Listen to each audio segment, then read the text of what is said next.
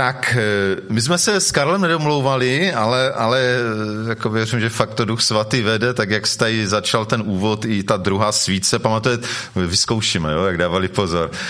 Co to byla ta dnešní druhá svíce, co říkal Karel, svíce čeho? Z či... No výborně, no jo, žena, no.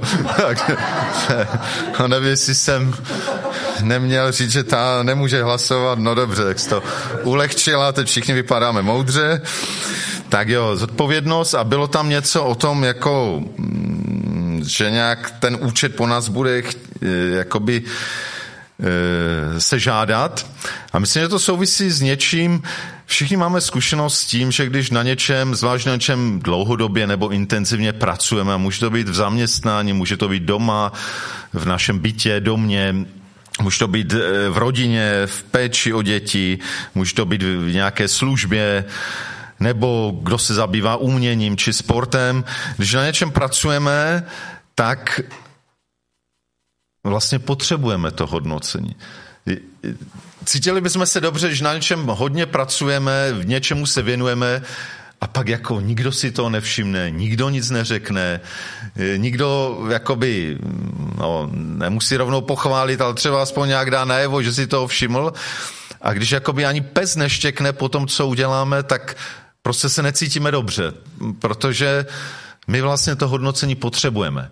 Z druhé strany, zase když víme, že se nějaké hodnocení blíží, když nás třeba v práci bude hodnotit šéf, nebo, nebo stavíme dům a víme, že přijde nějaká kolaudace, nebo do práce nějaký audit z vrchu, nebo do sboru nějaká vizitace, tam taky máme takovéhle uvozovká kontroly, anebo děti čekají nějaké zkoušky, písemky. Když se chystá nějaké to hodnocení té, toho našeho úsilí, naší práce, tak taky se moc necítíme dobře, zvlášť předtím, že nikomu to není úplně jedno a nikdo se asi necítíme, že jsme úplně stoprocentně připraveni, tak jsme v nějakém napětí a nejistotě.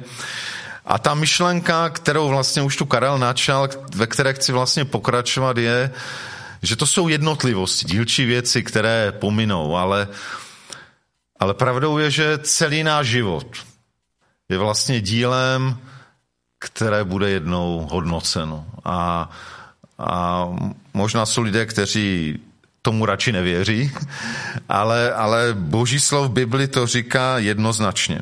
A já bych chtěl dneska se zamyslet nad otázkami, třemi důležitými otázkami v téhle souvislosti toho hodnocení. První, kdo bude hodnotit, to je dost důležité, že kdo, kdo nás bude hodnotit. Potom na jakém základě, to je možná ještě důležitější, na jakém základě nás bude hodnotit. A třetí, možná ještě důležitější, co dělat, abychom obstáli, abychom té nejdůle, při té nejdůležitější závěrečném hodnocení obstáli. Takže o tom budeme chtít dneska mluvit. A souvisí to vlastně s časem, který prožíváme. Prožíváme dobu adventní, a asi, asi všichni, nebo skoro všichni víte, že to slovo advent znamená no, příchod, výborně, z latiny. A vlastně ta adventní doba má takové, zajedno se teda připomíná Ježíšův první příchod před zhruba dvěma tisíci lety, ale zároveň to vždycky, když ta doba adventní v dějinách církve vznikla, tak to byl čas, kdy kdy jsme si připomínali, že nejenom Ježíš jednou kdysi dávno přišel, ale že se vrátí. A druhý příchod Ježíše je jedný z hlavních témat adventní doby.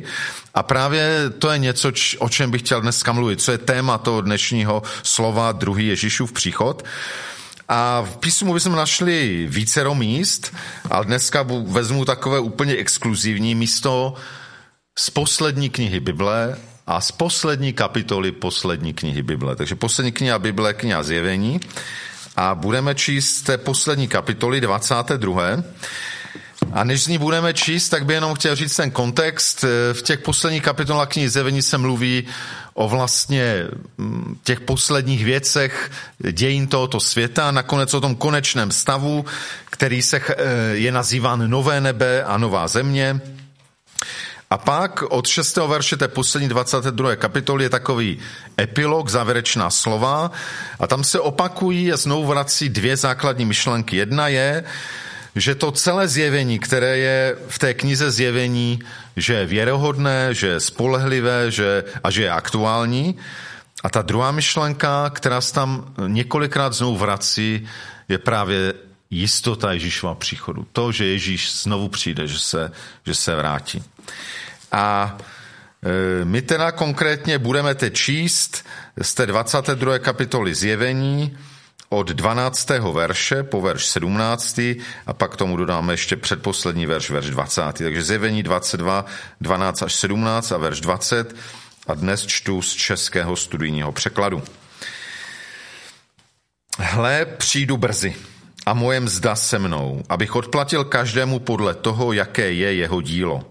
Já jsem alfa i omega, první i poslední, počátek i konec. Blahoslavení ti, kdo si perou roucha, aby měli právo ke stromu života a aby branami vstoupili do města. Venku zůstanou psi, kouzelníci, smilníci, vrahové a modloslužebníci i každý, kdo miluje a činí lež. Já, Ježíš, jsem poslal svého anděla, aby vám ve zborech tyto věci dosvědčil. Já jsem kořen a rod Davidův, jasná hvězda jitřní. A duch i nevěsta praví přijď. A kdo slyší, ať řekne přijď. A kdo žízní, ať přijde. A kdo chce, ať si zdarma vezme vodu života. A přeskočíme k dvacátému verši. Ten, který o tom svědčí, praví ano, přijdu brzy. Amen, přijď, pane Ježíši. Takže už ten první verš, který jsem četl, je tam to hle, přijdu. Opakuje se to tam znovu v tom, posle, v tom verši dvacet, ale už předtím v sedmém verši, takže v těch několika verších celkem třikrát Ježíš říká to, hle, přijdu. A přijdu brzy. A to brzy je takové zvláštní, že? E,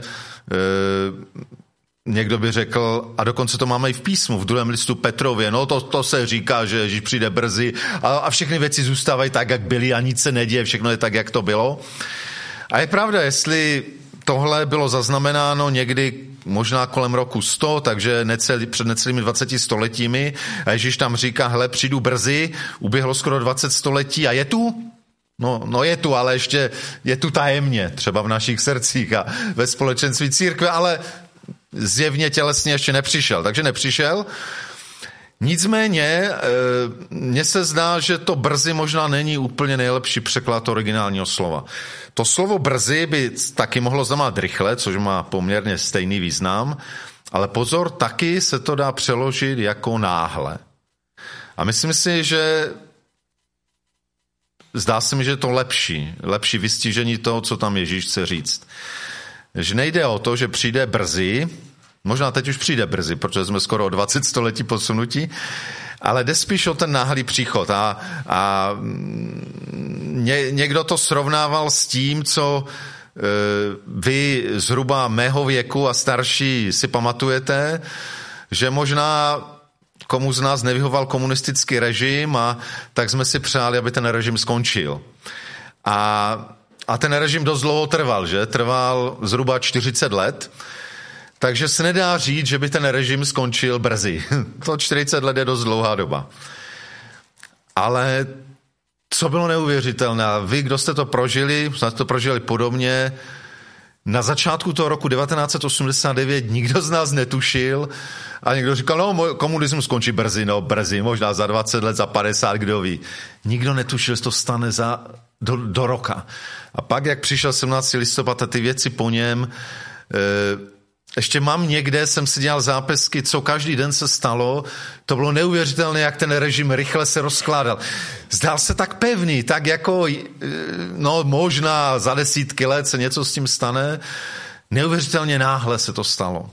A možná je to podobenství o tom, že Ježíšův příchod se nestal brzy v tom smyslu, že to bylo brzy po té době jeho, jeho odchodu k Otci do nebe, Ale, ale věřím, že ta myšlenka klíčová je, že ten jeho příchod bude, bude náhle. A ať tak náhle, že se to takhle, jak jsme tu dožijeme, anebo tak náhle, že, že si nás k sobě zavolá dřív, než se dožijeme toho druhého slavného příchodu. To není vlastně ten rozdíl tak podstatný. Nicméně, já chci spíš mluvit o tom, co je dál v tom verši. On říká, hle, přijdu brzy, nebo prz, přijdu náhle a moje mzda se mnou, abych odplatil každému podle toho, jaké hodilo. Abych odplatil nebo odměnil každému. A tady je ta myšlenka té odplaty nebo odměny.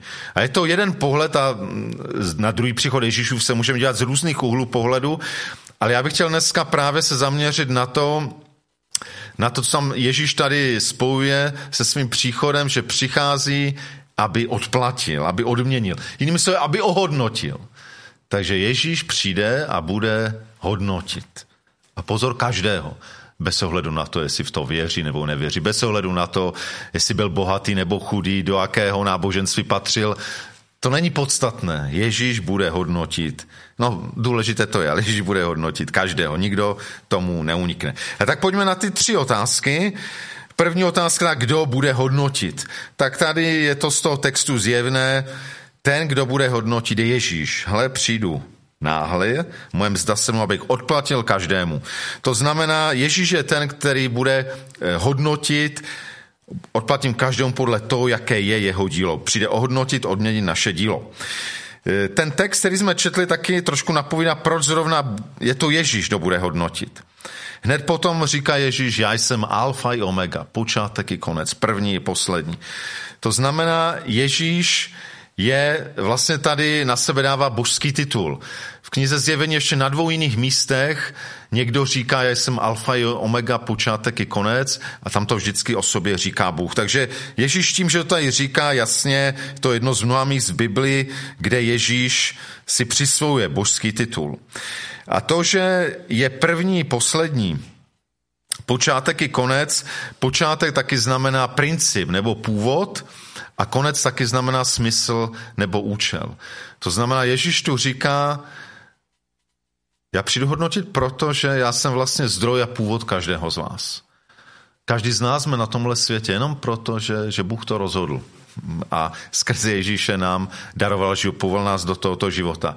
Ježíš je důvod naší existence. Ano, on si použil maminka a tatínka, maminku a tatínka, to je, tak to je, to je boží řád, ale, ale on je tím důvodem, proč tady jsme. On je principem a původem a taky všechno k němu směřuje. On je, ten, on je ta omega, to poslední písmenko řecké abecedy. On je ten cíl, ten, ten konec, první, poslední, počátek i konec.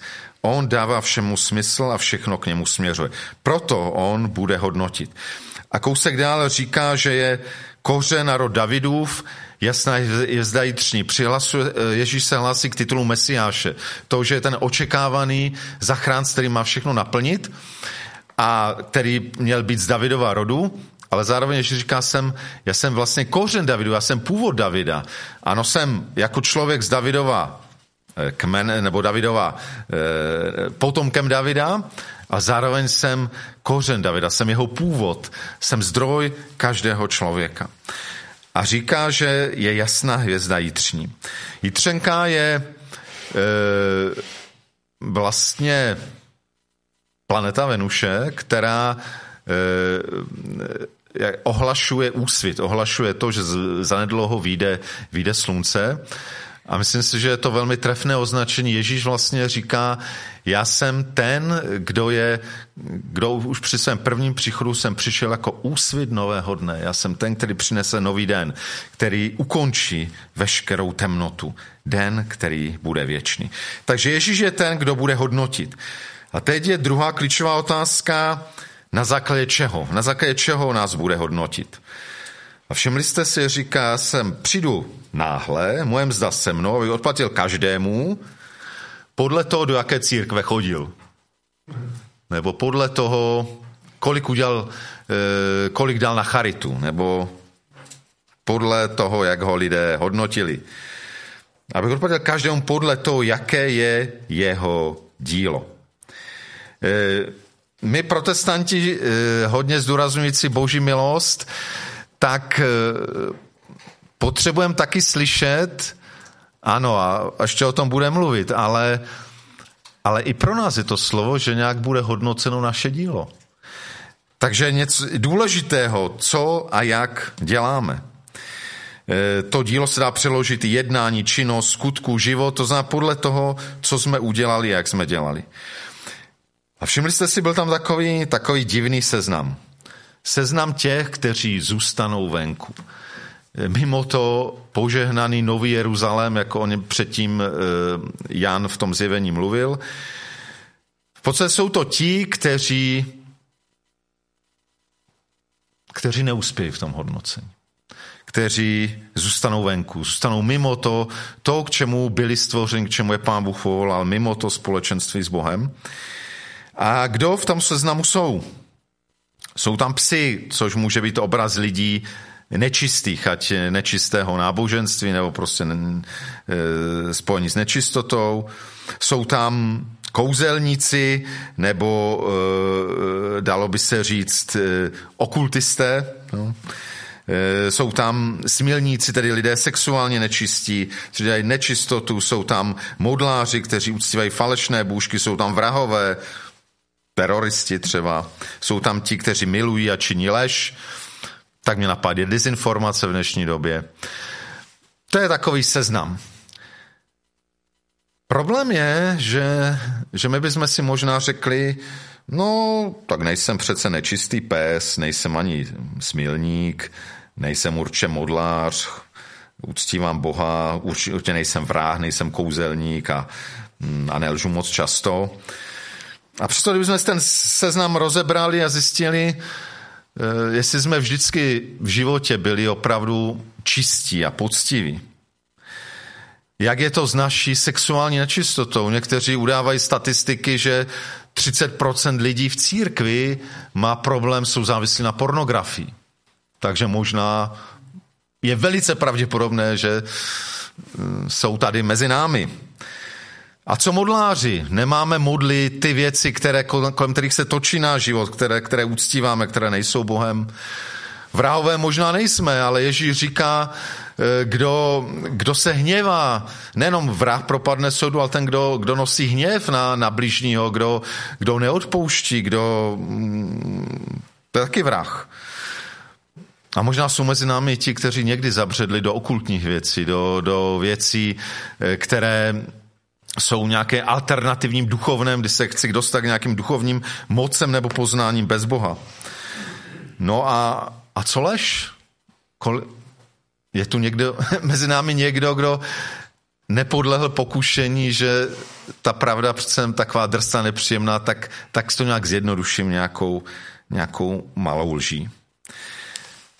A tak možná nemůžeme ten seznam dát jenom, že se týká těch druhých. Vánoční čas je mimo jiné čas pohádek.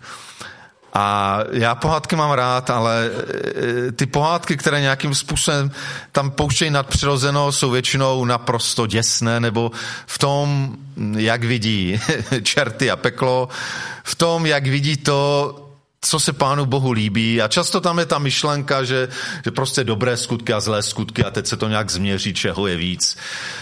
To... To není boží zvěst a to není evangelium. A konec konců, kdo z nás bychom takhle uspěli.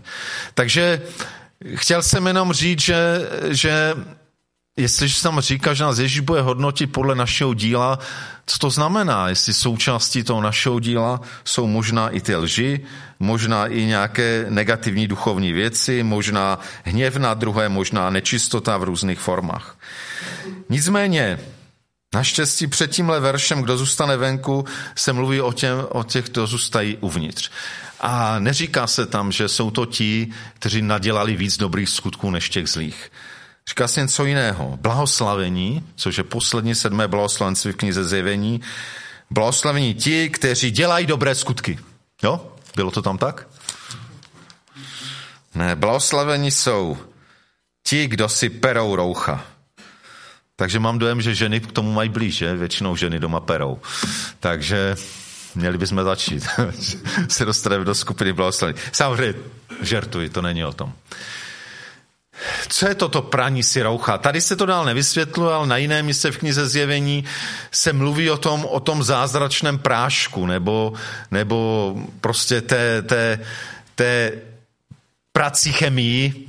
A tou je krev beránkova. Budou si prát roucho v krvi beránkově, je to ve zjevení v sedmé kapitole. Takže to je... A ti, kteří si perou roucha, mají právo jít ke stromu života, k tomu stromu věčného života. To zná to, to první, co tady vidíme, že, a tady je ta, ta, naše, ta naše zvěst o milosti, že k tomu stromu života se nikdy nepropracujeme vlastními dobrými skutky. Ani tím, že se nám podaří vyhnout se těm spoustě hříchů a negativních věcí. Ale je to o tom, že, že jsme uvěřili a poznali, že, že je to Ježíšova krev a dílo jeho vykoupení, které jediné nás je schopné přenést k němu. A my potřebujeme v moci téhle Ježíšovy oběti jeho krve si, si prát ta roucha, očistit své srdce, svůj život v tom, co, co on pro nás udělal. A je to něco, co... co nestačí udělat jednou. Není to jenom okamžik nějakého toho e, uvěření v Ježíše a znovuzrození. My stále, stále zápasíme s tím, že, že do hříchu padáme a potřebujeme e, očišťovat to roucho svého života znovu. Takže to je, to je první, možná praktická věc, která plyne z toho dnešního poselství. E, to, co nás zachraňuje, opravdu krev Ježíše a my potřebujeme možná denně, ať už denně s vděčností, nebo i s tím, že máme co znovu si očistit, očišťovat se v Pánu Ježíši Kristu. Hned, co se tam říká k tomu, aby měli právo ke stromu života, aby branami vstoupili do města. Co je to za město? Předtím se tam mluví o tom novém Jeruzalémě, o té, o té konečném stavu toho společenství božího lidu s Bohem a ty brány, kterými se tam vstupuje, ten nový Jeruzalém má dvanáct brán a na těch branách je napsáno jména dvanácti kmenů Izraele a pak je tam taky, pak jsou tam hradby a na, jej, na základech a tam je dvanáct jmén beránkových apoštolů. Možná to můžeme různě chápat, ale myslím si, že se tu jasně ukazuje, že, že e, e, bránami toho, toho města je je boží slovo, boží slovo starého i nového zákona a, a že skrze písmo, zaslíbení a naši víru v něj vstupujeme do toho božího města, do božího společenství. A to je druhá důležitá věc. Nestačí jen očišťovat se v tom, co pro nás udělal Kristus a to je ten individuální něco mezi mnou a Bohem, ale druhá věc, my k tomu potřebujeme i to společenství věřících. My jsme pozváni žít v Novém Jeruzalémě. A v Novém Jeruzalémě se nebude žít tak, že každý tam bude mít svoji garsonku a to je fajn, že tam nemusím být s těmi druhými, já jsem uvěřil v Ježíše, já tam jsem. Ne, tam prostě budeme společně jako, jako boží lid. A je část křesťanů, kteří upadají do tohohle nebezpečí, že podcení důležitost společenství a a jenom nějak se snaží pěstovat ten svůj individuální vztah s Ježíšem. Jsem rád a ta souvislost dneska je, že za chvilku budeme přijímat i tři další, tři další lidi do, do společenství našeho sboru, tady konkrétně toho společenství v Karviné. Takže to druhé, potřebujeme žít ve společenství věřících. A i to společenství věřící je nám schopno dát někdy tu zpětnou vazbu pro to, abychom možná rostli, abychom mohli některé věci v Kristu očišťovat. Tak to už jsou dvě věci, co dělat, abychom obstáli, to je ta třetí otázka, očišťovat se v Kristu, žít ve společenství věřících. Ale je tu ještě jedna důležitá věc, kterou v těchto verších jsem našel. Vlastně se k tomu Ježíš přijde, aby odplatil každému podle toho, jaké je jeho dílo. To znamená, mluví se tam o tom dílu každého z nás. A trošku světlo mi do toho vrhá takový ten tajemný verš, který jsme četli, ten sedmnáctý, kdy tam několikrát se ozývá slovo přijď.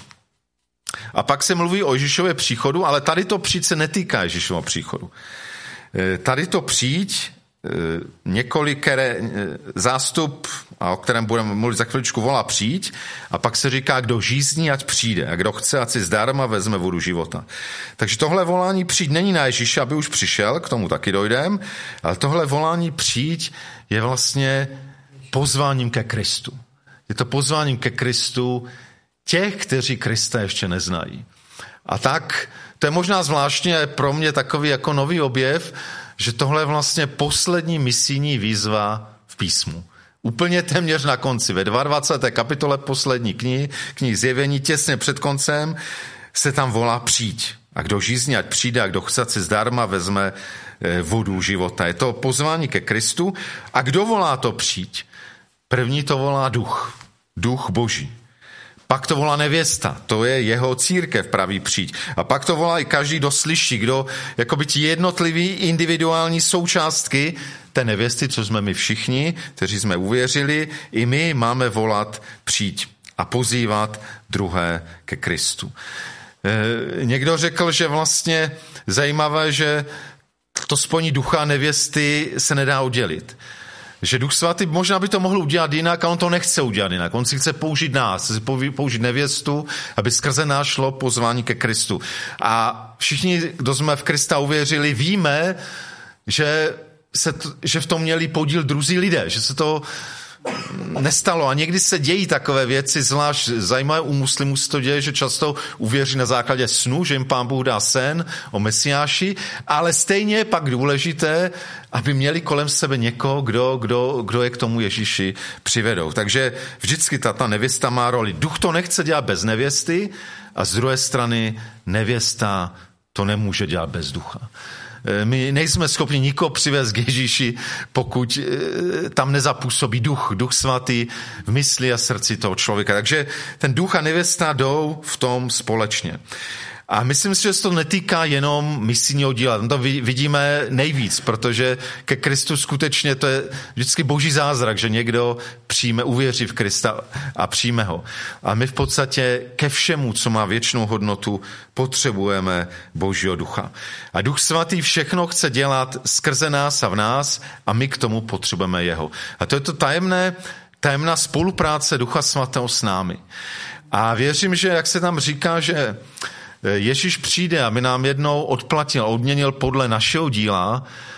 Ve skutečnosti je to vlastně boží dílo, které se děje v nás a skrze nás. To je to, co jednou může Ježíš ohodnotit, odměnit. Ne, že my jsme super něco udělali z vlastní sil a vlastní moci. Je to vlastně to, co dělá on, ale potřebuje k tomu naši mysl, naše srdce, naše ruce, naše nohy. To je ta tajemná spolupráce, kterou neumíme moc dobře popsat. A jsme někdy v pokušení ujet na jednu stranu, že všechno je boží a my vlastně nemůžeme nic, nebo že všechno děláme my a Pán Bůh nám tomu dal milost, ale my už teď máme makat. Ve všem vlastně se propojuje to, že Pán Bůh, který žije v nás, pracuje v nás, skrze nás. A to je to třetí, třetí aplikace, kromě toho, že teda máme, abychom teda mohli a nemuseli se bát toho hodnocení, potřebujeme denně se očišťovat v Kristu a, a radovat se z toho, co on pro nás udělal. Potřebujeme žít ve společenství věřících božího lidu a taky potřebujeme rozpoznávat to, jak Pán Bůh v nás a skrze nás pracuje a spolupracovat na tom jeho díle. V jednom místě apoštol Pavel říká, že, že jednou vlastně to naše dílo projde tou zkouškou, tam mluví o ohni a vlastně my všichni, kteří věříme v Krista, tou zkouškou projdeme a někteří říká, jakoby skrze oheň, pokud to dílo je jenom papír, seno, sláma, všechno zhoří, ukáže se, že to naše dílo nestálo za nic, protože to bylo jenom naše dílo. Nevezme nám to spasení, nevezme nám to záchranu, pokud jsme uvěřili v Krista, ale, ale moc té odměny tam nebude. Že jo? Zatímco pokud Pán Bůh vidí, že to dílo vlastně stavěl on skrze nás, je to jeho dílo, k kterému, ale které bez nás nešlo, tak to je něco, co, co nám ne, ne, nedokážeme to popsat a každý lidský jako pokus, ale písmo mluví o tom, že prostě budou různé úrovně, různé odměny, to všechno je moc lidského označení, ale prostě budeme tam v různých postaveních, budeme u něho, ale nějakým způsobem budeme odměni za to jeho dílo, které skrze nás pracuje.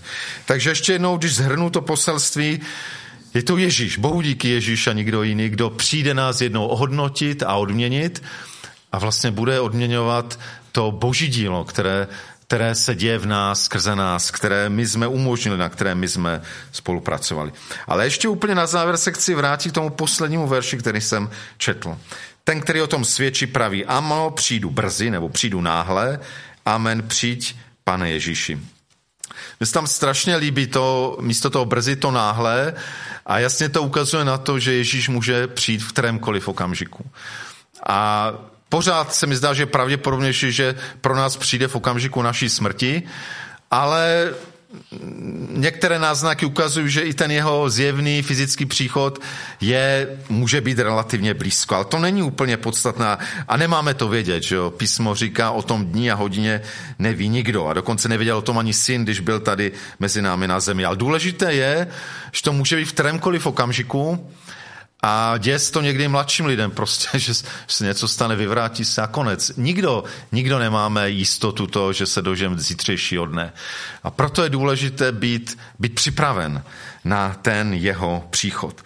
A pak na to odpovídá Jan: Amen, přijď, Pane Ježíši. Je to vlastně zvolání, které v aramejštině, pravděpodobně rodné řeči Pana Ježíše Krista a apoštolů, to bylo modlitební zvolání, které znělo Maranatha. A tady je přeloženo teda do řečtiny a skrze to teď i do češtiny: Přijď, Pane Ježíši.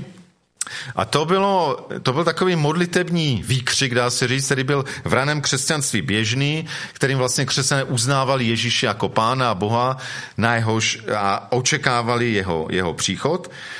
A zvláštní je, že to Maranatha se dá číst dvojím způsobem. Dá se číst Maranatha a to znamená Pán přišel. A nebo se to dá číst Maranatha a to znamená Pane přijď.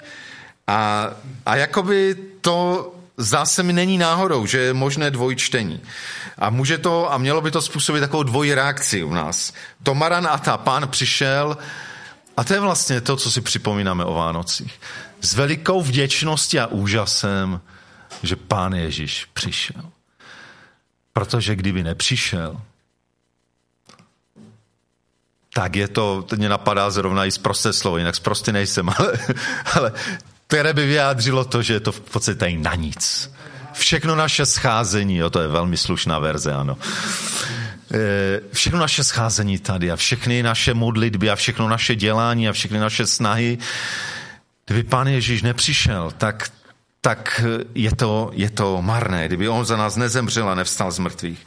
A tak ten úžas nad tím, že on kvůli nám přišel jako, jako malé bezmocné dítě a vyrostl z něho muž, který byl který sloužil tak, jak sloužil, byl ochotný za nás dát život. A to je něco, co znovu o Vánoci bychom měli znovu se z toho radovat a žasnout nad tím. To není samozřejmost, že Pán přišel. A Maranatha, to je to zvolání: Pane, přijď. Jsme vlastně mezi těmi dvěma příchody. A advent a Vánoce nás mají vést tomu úžasu a radosti, že Pán přišel, že on všechno změnil, že nastal ten, ten nový čas, čas záchrany, čas vykoupení, ale zároveň ještě to nepřišlo v plnosti. Stále žijeme ve světě, kde je spoustu bolesti, spoustu zla, spousta nespravedlností, mnoho nemocí a nakonec tu řádí smrt všude mezi námi. Je to svět, ve kterém i my jsme postiženi tou nedokonalostí a sami sténáme a zjišťujeme, že nejsme možná tam, kde bychom měli být.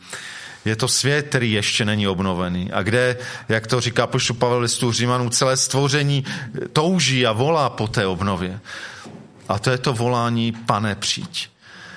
A myslím si, že možná přiš, byl čas, kdy trošku křesťané zapomněli na to očekávání druhého příchodu. A myslím si, že je zdravé a správné žít v té perspektivě toho, že Pán má přijít. Ale pozor, to neznamená, a, a zažil jsem takové křesťany, kteří velmi úpěnlivě čekali a těšili se na druhý příchod a, a každý den byli zklamaní, že ještě nepřišel, protože prostě byli hotoví z toho života tady. Nelíbil se jim život tady.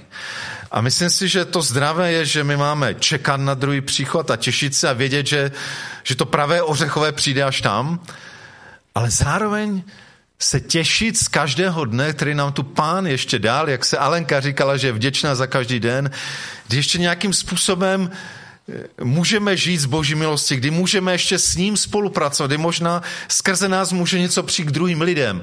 To je milost každého dne. Takže se máme těšit z těch dní, které máme, a, a je správné se těšit na to, že nám děti vyrostou, ožení se, že budeme mít vnoučata, to je úžasné a někdy náročné. Ještě mnohé úžasné věci a je dobré se na to těšit a, a počítat s tím, že ještě přijdou. A zároveň si říkat, ale ať se stane v mém životě cokoliv, ne, prostě to není ještě ono. A nikdy, nikdy ani z Boží milosti a mocí nepřevrátíme tenhle svět, že najednou tady bude ráj, ráj na zemi. Nebude. Boží slovo e, dokonce někteří říkají, že bude veliké probuzení ještě. Se přiznám, já to moc v písmu nevidím, že bude veliké probuzení. Já hlavně vidím, že bude velké pronásledování a velké soužení a, a že mnozí budou odpadat. No nevím, to nechci o tom tady moc debatovat, ale ukazuje se, že, že prostě my nezměníme tenhle svět tak, že najednou Hamas s Izraelem si padnou kolem krku a kéž by se takové dělání, možná něco se stane v nějaké míře, ale že by tady všichni chodili jako anděle, to prostě nebude tady. A možná, že to je dobře, protože kdyby to tady bylo, tak už ani ten druhý příchod nepotřebujeme. A my ho potřebujeme. Takže těžme se z toho, těžme se z toho, co se stalo, co oslavujeme o Vánocích a o Velikonocích. Těžme se z toho, že ještě tady můžeme být a spolupracovat s Pánem na jeho velikém díle, ale zároveň volejme Maranatha, pane, pane přijď, pane, pane potřebujeme tě, tenhle svět je tak nemocný, potřebuje tu obnovu a já se těším, kdy ty přijdeš. A tak bych možná, jsme se dneska ještě společně nemodlili, jestli bych mohl dát, jestli nevadí tady, že to převezmu na chvilku, že, že bychom mohli mít teď takový čas a modlit se, modlit se za ten Pánův příchod, modlit se ale za to, ať dobře využijeme ten čas, ať jsme připravní na jeho návrat, ať využijeme ten čas, ať ještě mnozí lidé, a možná v našich rodinách, v naší blízkosti, a jsou taky na to připraveni a, a cokoliv nám Duch Svatý přinese. Takže za to modleme, já to možná za chviličku uzavřu.